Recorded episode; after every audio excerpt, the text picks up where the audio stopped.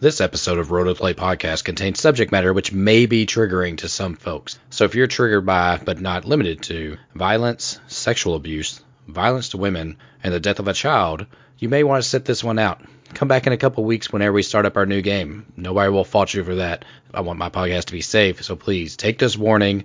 And if any of that is triggering to you, please, I ask, just skip Bluebeard's Bride and move on to the next one. And with that said, into the show.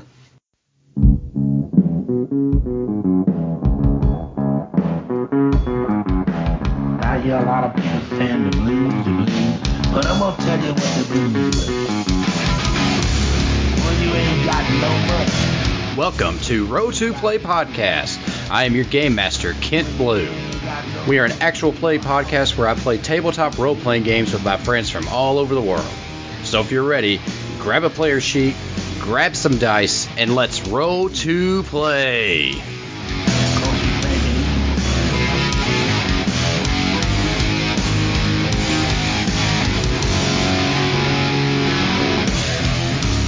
What's up, everyone, and welcome back to Roll to Play Podcast. My name is Kent Blue, and I am your game master. Finally feeling good, so my voice is back, which I'm super happy about because, good lord, that was rough trying to do a podcast with a voice that was going out. But anyways, we'll get that aside. This week we are playing Bluebeard's Bride. It is a game published by Magpie Games, and it is written by Whitney Beltrán, Marissa Kelly, and Sarah Richardson. And if you've been following this podcast and this show on social media, you know this game is one of the most anticipated games that I've been looking forward to since I started. And it finally came out, and I finally got it, and finally got a chance to run it, which I'm going to talk about at the end of the show. I have a lot of thoughts on the game and how it went, and my GMing of it. The players did fantastic. Mitch, Courtney, and Lana, who you'll meet more in the actual game, did fantastic. It was their first role playing experience, and I think they did just so phenomenal. But, anyways, next week, January 11th at 9 p.m. Eastern, you can catch me over on the Victory Condition Gaming channel, which I love being on. I love Doug. He's a great guy. Me, him, and Alan Bahr of Gallant Knight Games are going to be running down our top five role playing games of 2017. And based off this intro, and if you follow the show on social media, I think you might just know what number one for me is going to be. But check in. I have no idea what Doug or Alan's going to pick, so it'll be very interesting to see what they have. And you don't know what my five through two are going to be. Little interest there. Check it out. January 11th, 9 p.m. Eastern on the Victory Condition Gaming YouTube channel. Not much else to talk about this week. I want to get straight into the game. I know that the Bluebeard's Bride Twitter account is just coincidentally today when I'm recording this said they want to hear more about games running by and featuring men as players. And with that, let's get straight into Bluebeard's Bride.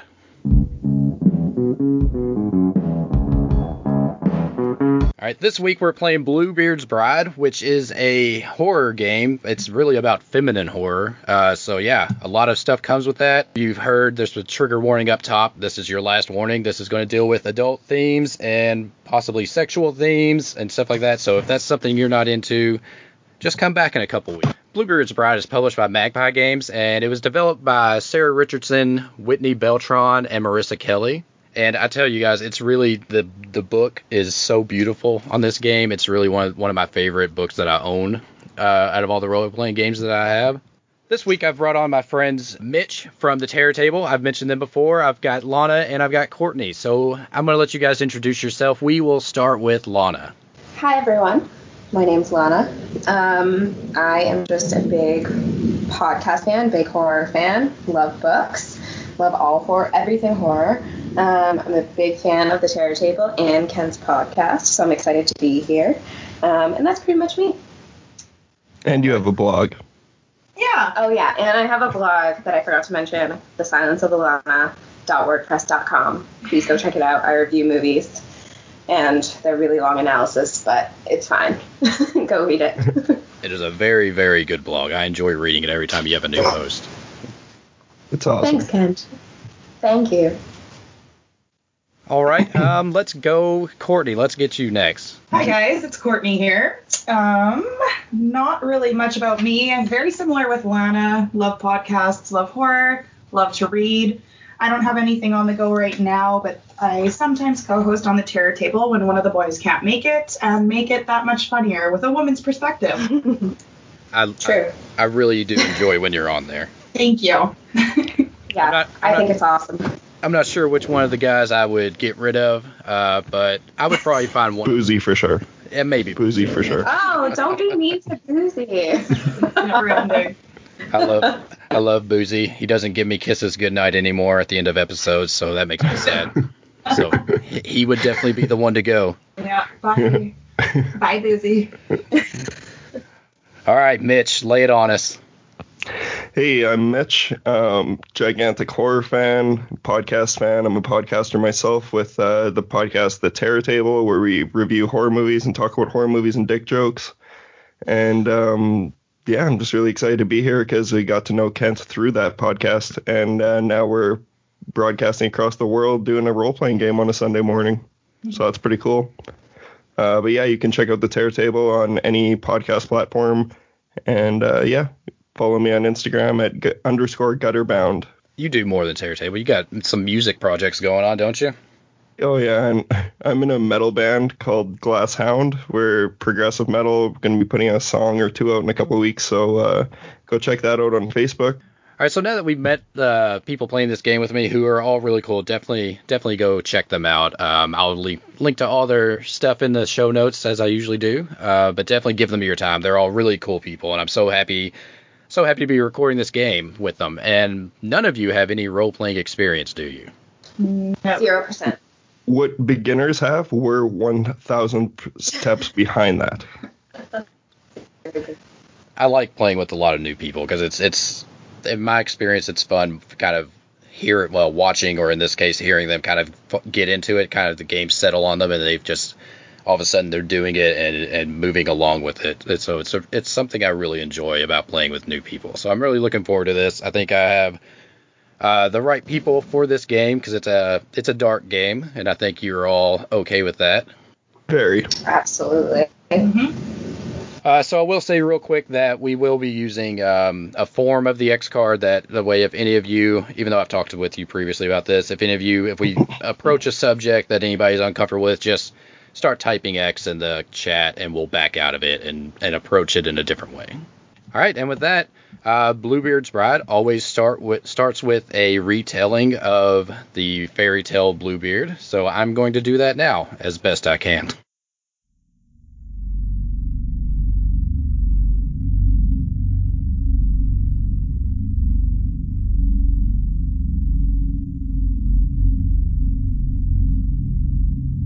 Once upon a time, there was this lord who lived in this lavish house outside of a small England town. He was rich beyond what everyone else was, and people fantasized about what his life must be like. He would he would come into the town on occasion, and he was really known for his shocking blue beard. He was well liked throughout the town, but it was also rumored that he had had many wives before, and nobody had really seen them. But one day while Bluebeard was hunting, he ran across a house and he met a young woman, and he became immediately smitten with her and her beauty, and he decided at that moment that he was going to take her as his wife. So for a week he got to know her. He got to know her family, and he told his he he told the young woman that if she would accept his marriage proposal, he would take care of her family for the rest of their lives. And since the the girl, young girl, came from a poor family, she knew that despite what her personal feelings were, that marrying this man could be the best thing for her family to to survive. So she agreed to take Bluebeard's hand in marriage. So the day of the wedding came, and it was a beautiful wedding. It was a lavish wedding, and the two were wed. And they went back to his lavish estate. And upon arrival, Bluebeard, they walked into the to the house, and he had a note waiting for him. And he read it, and he said, "I'm sorry, my bride, but I'm being called away for business." Uh, and he pulled a big uh, key ring out of his pocket. He said, "Here are the keys to your new home." You can explore any room you want. You can go in and look in any anything in the house except and he held up one small key. He said, "You may not enter this room." He said, "That is my personal quarters and it is off limits to everyone." And with that, Bluebeard left the left the manor and left the bride to become acquainted with her new home. And so the bride, she did as she as she was told. She explored. She took the keys and she went to all the rooms and looked. And a few days passed, and just this one room that she was forbidden just kept entering her mind.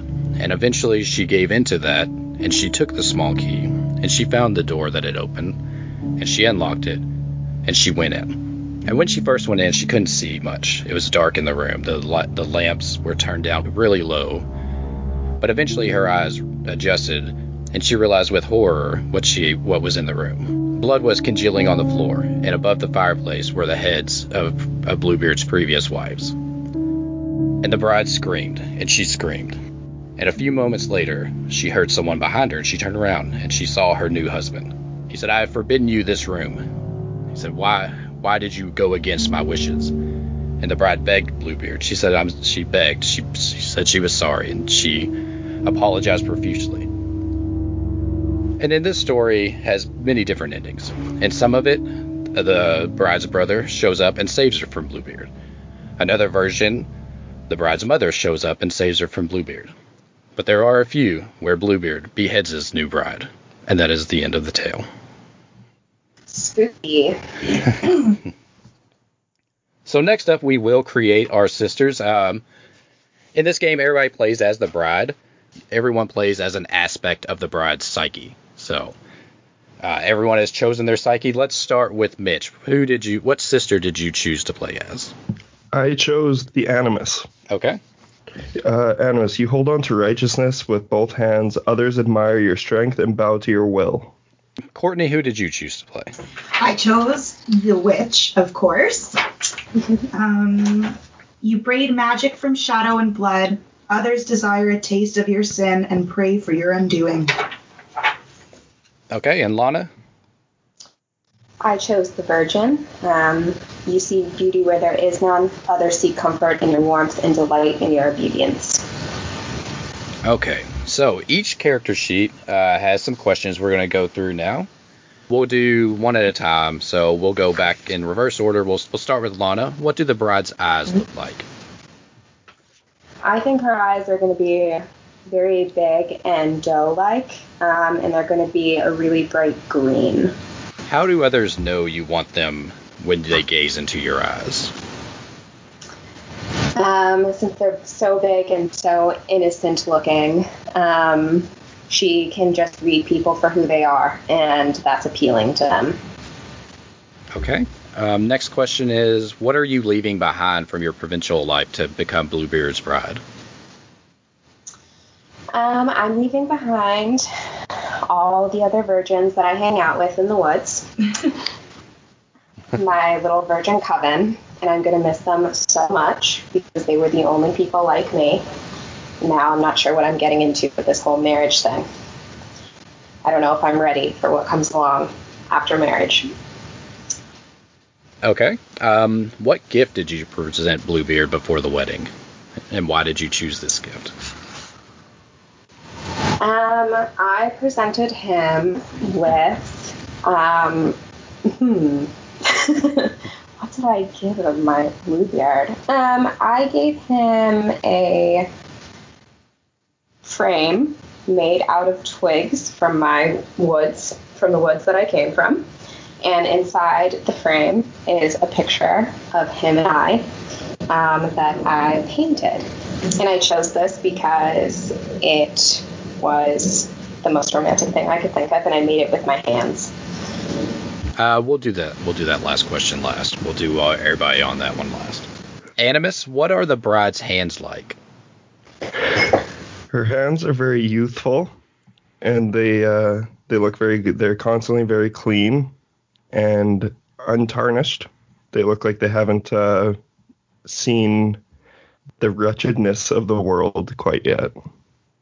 Uh, what weaknesses do you give away when others hold your hand? It's very soft, which could portray weakness, but uh, this bride is very cerebral and kind of is an introvert and keeps to herself. And uh, she's may not be as innocent and uh, least as not as harmful as people may see her as. When you first met, what loving gesture did Bluebeard make that won you over? He introduced himself to her family and showed how much he cares about what her, her family thinks of him. And that was enough because family is very important to this bride. And what gift did you present Bluebeard before the wedding, and why did you choose this gift? I gifted him a journal that he could write into about his thoughts about me when he's away. All right, Courtney, let's move on to the witch. Okay. What is the bride's hair like? For the wedding day? Uh, just in general. Oh, just in general. Um, the bride's hair is very long. It's about down to her hips. It's very flowy, very curly. Um, she usually likes to put flowers in the hair from the garden in the woods that she lives in. Um, and it is a light brown color. And how do others like you to wear it? Others like it to be up and out of her face so they can see her eyes. Those green eyes. And what are you leaving behind from your provincial life to become Bluebeard's bride? Um, leaving behind her family in the woods. Lots of siblings that she's been taking care of her whole life. When you first met, what loving gesture did Bluebeard make that won you over? Uh, a bouquet of flowers that he handpicked from the gardens in the woods. And then what gift did you present Bluebeard before the wedding, and why did you choose this gift? Um, I presented him with a amulet on a necklace that uh, contained a bunch of herbs and things uh, to that were supposed to symbolize like a long life and long big family. Excellent. Good job, everybody. Good job. Okay, so now we're gonna go. We'll go back in reverse order again on this last question. Cor- uh, the witch. I need to start calling you by your sister. Yes, please go ahead. Call me witch. uh, witch, do you trust your generous husband Bluebeard, or do you hold unkind suspicions, and why? I want to trust him just because I have the idea of a better life in my head, but I also hold suspicions just because of the talk around town of all these wives that he had that no one has seen since. And that creeps me out. Okay. Um, Animus, do you trust your generous husband Bluebeard, or do you hold unkind suspicions, and why? I believe he's misunderstood, but I do hold suspicions because I uh, that's just who who I am, and I'm very I'm a very cautious animus, and uh, I I believe that there is a possibility that there's an explanation behind his dis- his missing brides. I hope to be- I hope to believe that. And Virgin, do you trust your generous husband? And if not, why?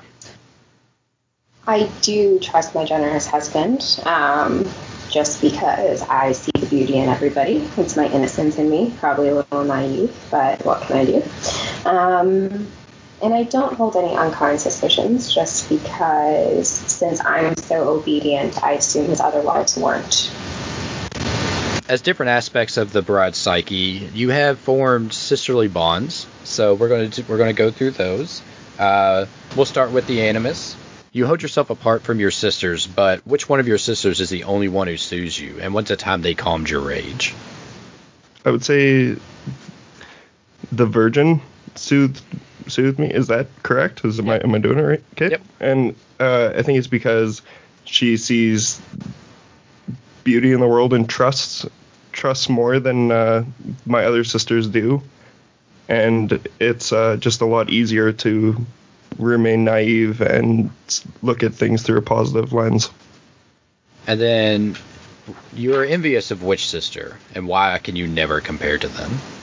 Uh, I'm envious of the witch because of her confidence, and it's uh, intimidating. Okay. Uh, we'll move on to the witch next. Okay. Your sisters are not nearly as important as power, but which sister is a useful tool? Explain how they helped your pursuit of blasphemous craft. My pursuit of blasphemous craft. Yeah, which one? Which one's a useful tool in that? I would think the animus probably would be. Yeah, animus for sure. Um, just the strength that the animus has, I suppose, is helpful in that way. Um, she always helps me find out and get what I want out of the situation. Yeah. And then which sister draws an evil to her and explain how what you have done to keep that evil at bay? I would have to go with the Animus again. Virgin's not very evil. Uh, she's very kind and trusting, unlike the Animus. Um, what have I done to keep that evil at bay? I have tried to use the um, strength and obedience of the Virgin psyche to keep the evil of the Animus at bay, I guess. Okay, yeah, that's good. Yeah. All right, Virgin. You Hello. trust you trust your sisters for the most part, but which sister blackens your innocence with every word? And explain how she, explain how she became your enemy. Uh, it's definitely going to have to be Animus because she's probably the complete opposite of me. Um, and she likes to play tricks on others. Um, and she's stronger than I am, so she knows how to bend my mind a little bit and make me doubt myself. We're going to do some stats, which is really easy. You'll see on your character sheet under stats, one of them's already filled out. So I just need you to put in the two circles that aren't filled out, put a zero in one and a minus one in the other. Blood is your connection to the hor- horrific. Uh, how closely tied are you to the darkest side of human nature? Carnality is your expression of the horrific. Do you weaponize your sexuality or give in to the base instincts such as violence? And resilience is your resistance to the horrific. How much horror can you stand before you break? All right. Um, now we're going to do the last part of character creation, which is choosing a face. So you'll choose one one of one of these faces that are on your sheet. I think I know. I'll keep it a Okay. secret. Okay. Uh, which will go next to you if you if you've chosen a face. You can either tell or you can keep it to yourself. Um, I'm going to tell you guys, I picked the Reaper. Okay. Yep. All right. So that says when a fellow sister shatters, you feed on a piece of the bride and soul, and you can heal two trauma. Hell yeah. All right. Animus. I'm gonna go with the brute. Okay, so the brute, uh, when you investigate a mysterious object by breaking it, ask a follow up question about the object. Its essence still remains, but the item can no longer be investigated by any other sister. Um, and now that our sisters are all made, I think we are ready to get into play. uh, well, let me explain the ring first. Um, so at any time, one one sister has the ring. The ring is basically who's in control. Uh, the ring to to exit a room, you have to have the ring, and you have to make what's known as a ring move, which should be on. There should be a sheet dedicated to that or that has that on there. But the sister who has the ring is the one who makes the decisions. Uh, everybody else can certainly suggest and talk amongst yourself and say, "Hey, do this," or "I think you should do this." But it is the sister with the ring who makes who makes the or has control over the action of the bride. And I think we will start the ring with um, we'll start the ring with the witch. Okay. So the wedding has ended, and Bluebeard has called for his carriage, and the carriage arrives, and he he lifts you up into it and crawls and climbs into it himself, and he sits across from you, and he he's kind of lounged out, uh, like a like a confident man would be. He he's definitely, but he's just staring at you. He's not really saying anything, and so you have this silent ride as Bluebeard just stares at the bride the entire way up to his manor, and you reach the manor and he helps you out and a servant of his comes and gets your bags and takes them into the house. And you enter the house and bluebeard uh, he- the servant hands him a note and he stops and he reads it. And he turns to the bride and says i'm sorry my dear our wedding night is going to have to wait i have business that i must attend to uh, i will leave i will be back in a few days uh, and he hands he hands the bride a, key- a ring of keys and says, "Please explore the house. Uh, go wherever you wish, but this this one key that is my personal quarters, and you are forbidden from being in there." So he leaves. Classic man. Yeah, exactly. so he leaves. Uh, he goes out the front door, and you are standing there in the foyer. which is a big. It's a big foyer. Uh, it has a big staircase in front of you. There is a room off to the left and a room off to the right. Uh, and the servant is there, standing uh, by your bags, kind of getting them in order. And now you can you can do whatever you wish. You can speak as the bride to the to the servant or whatever, or you can get to exploring. I So think the- we should get to exploring. Yep, the witch, you are in control. Oh, okay. Sorry. Oh, sorry. I thought we had to discuss. Yeah, no, let's uh let's get to exploring. The servant can put away my bags in my room. You can un- unpack me. I don't need to do that. he says, "Yes, madam. Uh, I will take I will take your bags to your room." Uh, imme- Wonderful. so Hey. I'd like to go to the left. Okay. I get to choose.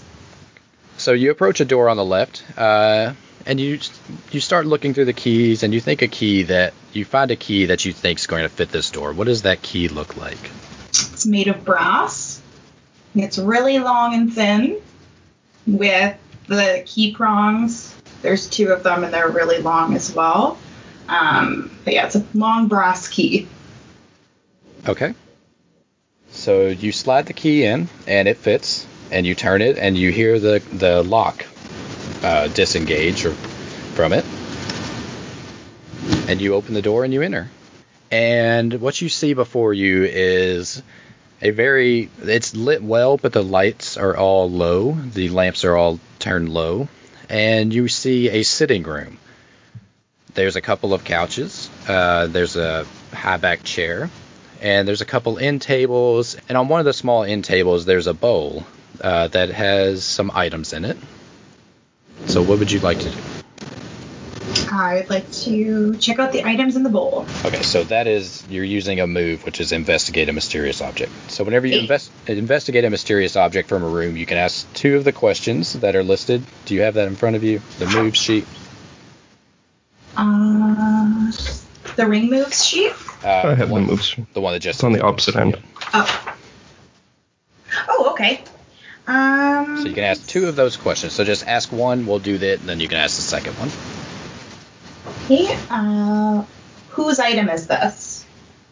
Okay, so you look at it, and inside it's a nice uh, crystal bowl, and inside there are these silver balls. The um, they're about about the size of a palm, and as you pick them up, they're really smooth, and they kind of move around in your hand really easily.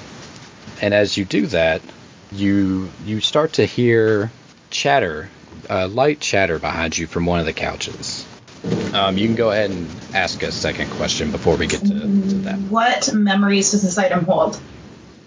Okay, so yeah, as you're as you're sitting there, you're holding these these these two silver balls. Uh, you hear this chatter behind you, and you turn around, and on one of the on one of the sitting couches, you see this woman and this man, and they're sitting there, they're talking. Uh, he's running his hand, uh, and you see this man has this long blue beard, and it, and it is your husband, and he's running his hand through this woman's hair, and she's beautiful, and she's got long brown hair. Uh, she's got a nice full body uh, that's she's wearing just this this really revealing negligee, and she kind of looks at you and motions you towards her. All right. So I guess I want to find out what's going on. Join the party. Yeah. Ooh. So as you walk over, the man that you recognize as your husband stands up and walks over and sits down in a chair, and he just watches. And the woman reaches up and begins to rub your cheek, and she says, "He likes to watch. He likes to watch a lot. He brings in other women, and we perform for him." okay. And she says, I, I can I can show you what to do do with those those balls in your hand if you like. Oh. Very All right. fifty Let's let's find out. Okay. Yeah. So They're like the Fifty Shades of Grey balls. That's This what is- I'm picturing. Yeah. That's what but I they're the size of a palm. So so if at any point anybody kind of uh, has a reaction. They call it shivering from fear or anything. If anybody has a reaction, let me know because that's a move that I have to react to. And since I can't see you, I won't know it. So, Okay. but well, I've had a lot of reactions so far. so she she grabs one of the balls and she said they're smooth, and she kind of rose in her hand. And then she kind of reaches down between her legs and she's moving the ball up toward towards her her vagina and she starts to put it in. She says this this is great for practice for your wedding night. And then as she's doing that, she grabs your head and pulls it in and starts to kiss you. But her mouth her breath as you would expect it to be sweet and, and but it's really rancid. And as she's kissing you, she's pulling you in harder and and just really she won't let you go from it. She's just kissing your kissing you, and she's her hand is working with that ball between her legs. Damn, you gotta disable her. Yeah, I was gonna say I think the bad breath is turning me off from finding out what's going on with these balls. Okay, so we'll say we're going to use that as it. You know, you definitely kind of had a reaction to the bad. Yeah. breath. So, Yeah. what is, um, what is the thing you're most afraid of that's going to happen? In this room, Yes, with with your current situation. with my current situation, I'm picturing a shining moment where this beautiful woman is going to turn into this gross old lady whose skin is um, melting off of her. Okay. Yeah, so that's the first thing I pictured. So yeah, as as you're kissing her, and this this taste this from her mouth is just infecting your mouth and moving in it. Yeah, you you notice you open your eyes for a moment and, and you see that this woman's face is changing and it is getting wrinkly and her hair is beginning to fall out and and as you notice you you know you feel her teeth kind of dissolve behind your lips.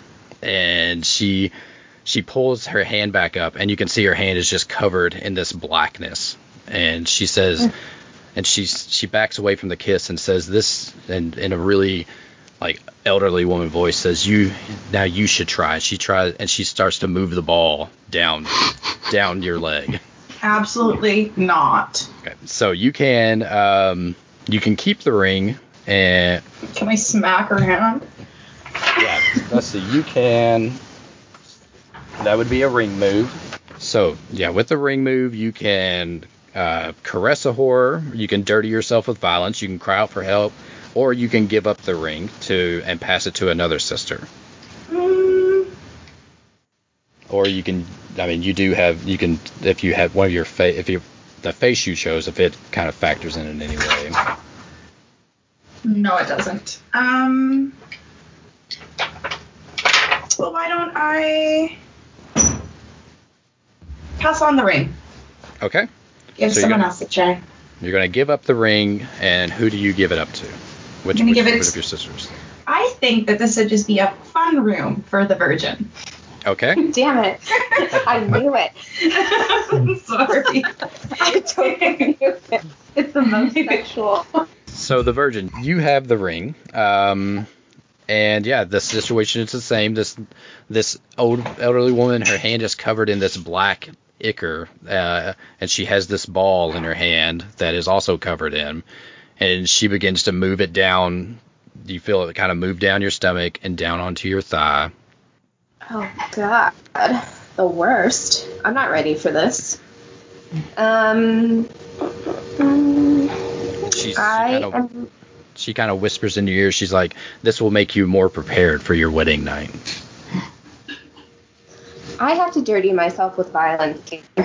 I've got Okay. a mutilator. Okay. Yeah, I need to get. I need to get out of here, So and I can can't roll- have her talk to me anymore. So you can roll your two dice and add your carnality to it, and then just let me know what you get. Oh my God, how? okay, I just got two sixes, so Okay. that's great. Okay, yeah. So I have to add that to my carnality, twelve. All right, so yeah, you you definitely succeed. Um, so what do you do? Explain what you do to how you dirty yourself with violence. Um, Yeah, I'm gonna mutilate her and take the balls and whack her in the head. Okay, so you like she's just gonna get the balls to the face until she's dead. All right, so yeah, you gr- you you reach out, you grab her hand, and you take the ball that's in her hand and the ball that was still in your hand, and you begin to just pummel her about the face. yeah, And just like a pool ball, you know. Yeah. and you you would expect her to to to scream out, but as you do that, she seems to um, not really enjoy it, but she's definitely not not um, it's definitely not affecting her in a way you would expect. But she does. She falls to the ground, and you're over top of her, and you're you're just hitting her with these these, these two balls until she stops moving. Yes. And then I'm running out of the room. Okay, well, you can, um, if you want, you can just escape the room without proposing the truth, uh, which I'll have to offer you a hard bargain or an ugly choice, or you can propose a truth about what you think happened in this room. And when you do that, you take a token from the room of either faith, faithfulness or disloyalty. Um. So when I propose a truth about the room, is that like a truth about my husband and this woman and what I think will happen to her in the room? Yes, yep. So Okay. uh, Um, just whatever, and there's no wrong answer. It's whatever you think. It's however you interpret it. Okay, well, what I think happened here is that she, I'm going to propose the truth. So I think that this woman was one of Bluebeard's wives, and it seems like my husband is a way more sexually experienced than I am. Um, and one night they were playing with these silver balls, and my husband got out of control and tied this woman up um, so she couldn't escape. And put one of the balls down in her vagina up there and then put one in her mouth and blindfolded her mouth and she swallowed the ball and died. Jawbreaker style. Good lord. Jawbreaker style. All right, so and in the room you see this woman as she's laying on the on the ground, kind of uh, smiling a little bit, and you see her face, her neck kind of start to bulge, and her face turns blue and purple, and then it, her whole body kind of beginning at her vagina and moving up, just this blackness just washes over her, and she slowly just sink, just seeps into the ground. Holy shit. So, so what token do you take? And is it is a to? I mean, it sounded like it was a token of disloyalty. It is. Yeah. Yeah, it's a token of disloyalty. Yeah, Absolutely. So absolutely. what what what token do you take with you from the room? I mean, it sounds like you'd probably take one of those balls. Take balls. one of the balls. Yeah. Taking one of the balls. Okay. So yeah, you take you take the you take the ball and you run to the room, and in it and as you run out, you hear the sounds of what starts as passion. You hear a lot of uh, pleasure, sensual gr- uh, moaning and grunting that slowly, as you reach the door, slowly changes into choking and then violent thrashing and then silence. And you open the door and you're back in the foyer. Okay. Um. Mm, I think. Could I care for someone? Is Um, I move don't- I can? I don't think there's anybody around to care for. You're you come out into the foyer and you are all alone. Yeah, he sent the servant on his way. Yeah. Okay, so do I just have to take stock of the situation? Yeah, you can just take stock. You can move on to another room. Uh, just whatever you're feeling. You can discuss anything with your other sisters. Okay, let's move to another room. Yeah. Okay. So Yeah. you do have you do have the stairs in front of you. There is another room across the hall to the that there's a door across the the foyer there, or there are the stairs. I think I'm gonna go up the stairs. I think it's Okay. time to move levels. All right. So as you walk up the stairs, you get you get to the top of the stairs, and it, it is like from the Titanic or something like that. There, you go up and you're on a landing, and above you there's this picture of Bluebeard. Uh, this big painted picture. His he's got his big blue beard flowing, and he just looks really powerful in this image. And as you look at it in the back, you do kind of see in shadow the forms of, of women, but it's it's painted into the back as if it could be a shadow of trees or of anything. But as you look at it, the more you think you see just the forms of these women. So the stairs break off to the left and to the right. Okay, we're gonna go to the right. Okay. Um, I do need you to mark. Sorry, I need you to mark a trauma on your sheet if it. If Oh, okay. There. Okay. Okay. So you go to the right and you're on. You go up and you enter this hallway and there's many doors. So you can just. You can. There's about three doors on the left, three doors on the right. All right, let's go to the second door on the right. Okay. So you go, uh, you look at the door, and you go through your keys, and you find a key that you think fits the door. What does that key look like? Um, this key is gold. Um, it's a regular size key. It has three prongs. Um, and at the bottom of the key is filigree twigs, and um, it looks like oh, the woods. Okay, so you slide the key into the lock, and you turn it, and you hear it click, and you open the you open the door, and you enter the room. And inside, you see it is a dressing room. Uh, there are many fine clothes. There's a there's a mannequin uh, in the corner of the room. Um, and as you, I mean, you see there is a sitting chair and there's a mirror in there as well. Mm, I think I'm gonna go to the mirror and investigate it. So you walk up to the mirror and you're looking in the mirror and you see yourself. Uh, you see you're still in your wedding dress. Um, if you want, go ahead and explain that wedding dress, and you can all work together to kind of kind of put this dress together. Hmm. Okay, so it's a floor length gown. Um, it's well fitted. Hmm. What kind of sleeves do they have, guys? Does my dress have? I think they're up to her uh, wrists. And Okay. puffy. Mm, Yeah, no, maybe not. it's, I see this dress as very a very protective dress. It's one that covers most of her her arms and her insecurities, but it shows off her back. Nice. Yeah, nice. That's good. okay. Okay. Okay. So as, There's our dress. And So it's as you're- black. I'm just kidding. I would So- love that, but Me too. I'm a virgin. Yeah. so as you're looking at this image of yourself in the mirror, um, you hear a sobbing by, from behind you. Mm, okay, I'm definitely gonna look behind me. Okay. So you turn, you see, and you see this this woman. Uh, she's younger. She's probably 18 or 19, and she's sobbing in the corner, just just sitting there crying into into her hands.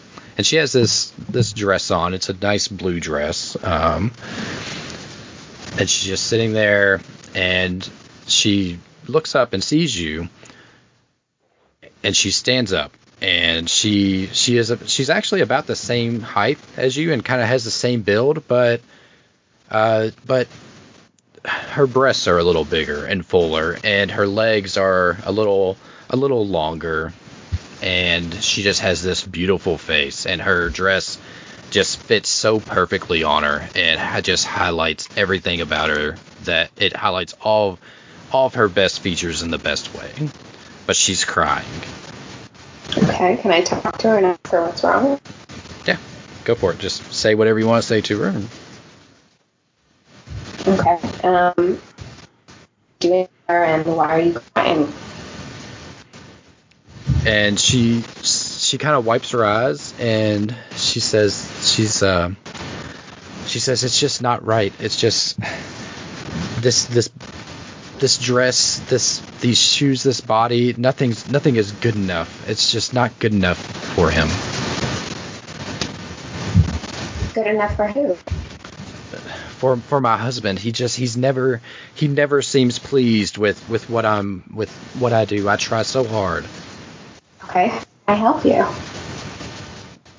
and she just kind of walks past you over to the mirror, and she's looking at the mirror, and she starts pointing to the mirror, pointing at different spots. She points at her hips, she points at her breast, she points at at uh, her the sides of her stomach, and she says it's all just hideous. It's all just horrible.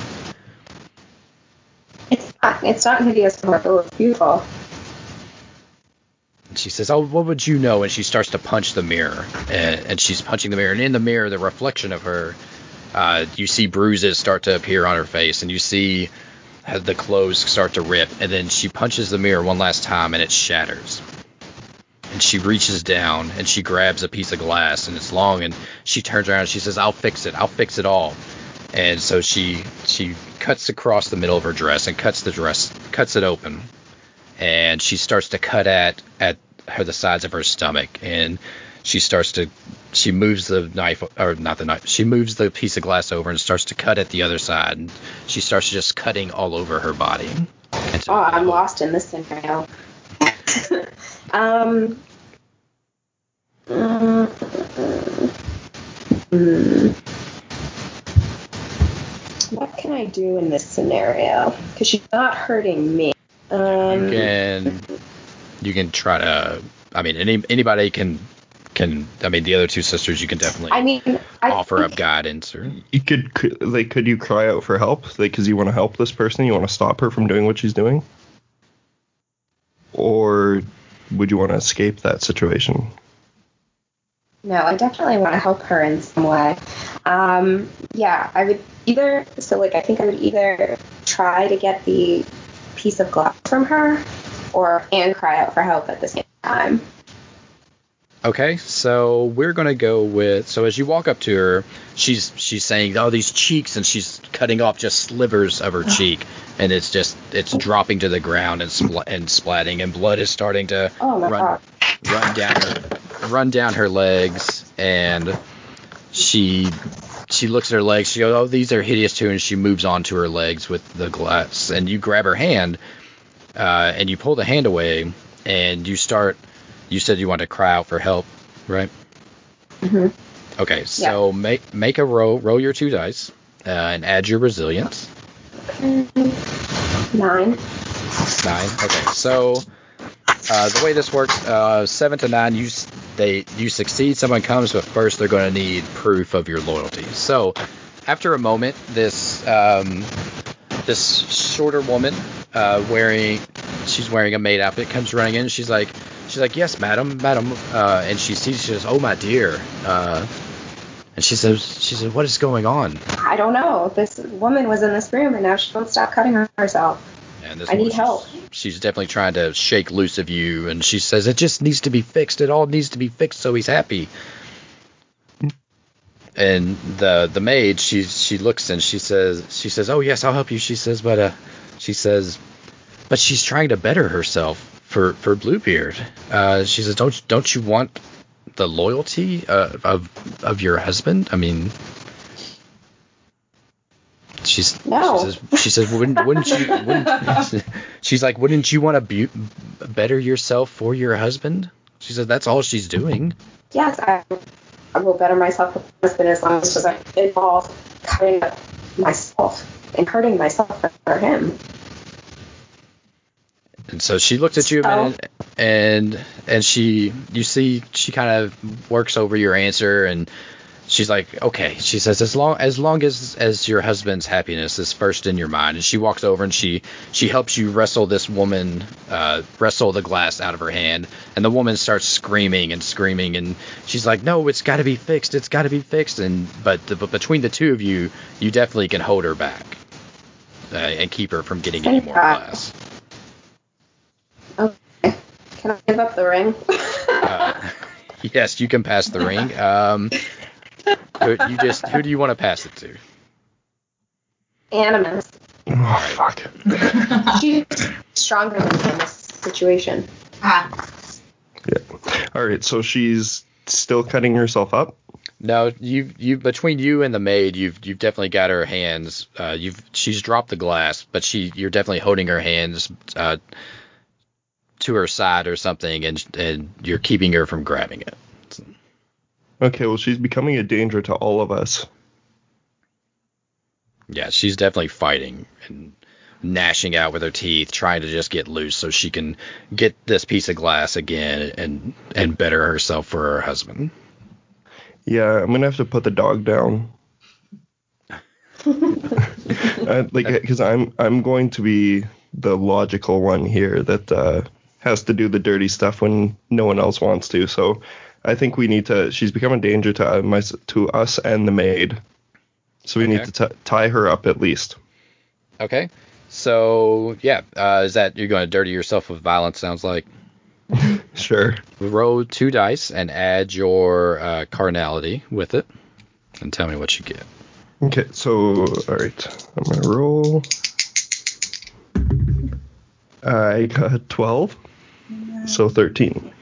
Okay. Yeah. So yeah, you you how do you tie her up with? What do you grab? You're in a dress. You are in a dressing room. So what do you grab to tie her up? I'm gonna grab a scarf Okay. and I'm gonna tie tie her up. All right. So um, do you just like tie her hands together, or Tie her hands behind her back so that she can no longer attack us okay? or Um, herself. Talk some sense into this woman. All right. Well, what do you what do you say to her? Well, I'd start by she's trying to better herself for her husband. So I would start by telling her that she shouldn't need to better herself for her husband. Um, what kind of husband would want you to do this to yourself? She says, "It's just he he's given me everything, so I need I need to make sure that that he is happy with who I am, or he'll take it away from me." Well, it is better. I would tell her that it'd be better to have nothing than someone who'd want to you to hurt your harm yourself. And she says, "That is easy for you to say. You don't know where I've come from. You don't you don't know what what, what I suffered before now." And he's not happy, and I just I need him to be happy. Well, I just have to reiterate that you can't. If you if you harm yourself, you're going to do nothing but harm your relationship with your husband. So you need you need to stop this, or we need to get you out of here. It sounds kind of like you're trying to car- caress a horror to Caress. help, you Yes. know, or yeah, or care or care for someone, one of the two. Yeah, that is what I'm trying to do. Okay, so do all right. So do you want to do the care for someone? I think that sounds more like what you're. Yeah. Yes. Yeah, we'll go with that one. So you're caring for them, and as you talk to her, you see, um, you see her start to come around on it. Uh, she she kind of looks down at herself, and she she's just in horror at what she's done to herself, and she's like, she's like, what you say makes sense, but I just I don't. How do I know that it'll be good for him? How can you how can you assure me that that that I don't I don't need to fix myself? that that my mm-hmm. husband will be happy and will not will not leave me and send me back to that life that I had before. I would tell her that she she's beautiful no matter what they say, and words can't bring her down.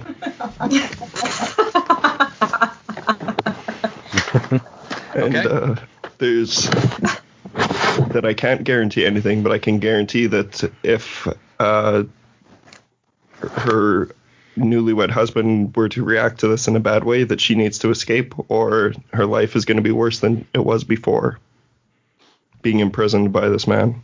Okay, so yeah, she she listens and she kind of takes a deep breath and uh, you just kind of see in her face that she she's kind of resigned to, to what you to what you've said and she she stops trying to free herself um, fr- from from the bonds and she relaxes a little bit.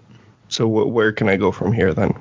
Um, at this point, you can you can either you can escape if you feel like you need to, or you can propose a truth about the room. Uh, I think I'd like to propose a truth. Okay. Not ready to leave this this one yet. Yeah, go for it. You can just say say what you think happened here, and and take a token of either faithfulness or disloyalty. And that basically means do you think whatever happened in this room was because uh, Bluebeard had. I believe uh, he's proven to be disloyal here. Okay. Well, it's it's your loyalty to your husband. Are you saying that this was not Bluebeard's fault, or are you saying like faithfulness would be saying this was the actions of this bride on her own that Bluebeard had nothing to do with it, or you're saying he either did this physically to her or pushed her to it? I think she's a little mentally unstable actually, so I'm going to take a token of faithfulness. Okay. Yeah, I think what- this one this one wasn't his fault, is what my uh, instincts are telling me. Yeah, it's never the man's fault. Never. Yeah, what the hell, Andy? I don't think he's that bad. I think he's got a bad rap. All right. So what token do you take? Uh, do you take? What physical token do you take from this room as as you go to make an exit? So it's a dressing room. I just have Yes. to take something. Yeah. Um, I think I'm gonna take a really cool hat. Does, Okay. that, does that work? Is that what I am Uh, I doing this right? I mean, that's yeah, you can. Um, s- did, did somebody? What I heard somebody say something. Did Courtney said- say something? I said What? you should take a piece of that woman's dress. Oh, that's a good idea. Actually, yeah, I will. I'm gonna do that instead. My instincts were telling me to go for the long hat, um, but I'll go with a piece of her dress. Okay, so yeah, you grab one of these, this a sliver of this this dress that she cut from herself before she started cutting cutting her skin. Uh, and as you pick it up, you see that uh, you see this form of this woman kind of she's walk kind of walks backwards slowly in between the clothes and just disappears. But the blood and the shredded dress and everything are still there. And the maid is she's having I mean she's breathing heavily. Uh, she's got blood on her hands and she's just maybe on the verge of freaking out. Okay. But you but you can definitely make your way out of the room now. Yeah, I'm gonna get out of this place. Okay. So you're going to take take the maid with you as well. You know, bring her along. Yeah, I guess so. Okay. I could so always use a servant. So you move out into the hallway with her, um, and and she she says what she says what what what was that all about, madam? What I don't I don't understand. I don't understand what what was happening in there. I don't understand to either, but uh, I feel like there's something really sinister going on here, and I need to find the truth. So I'm gonna go into another room.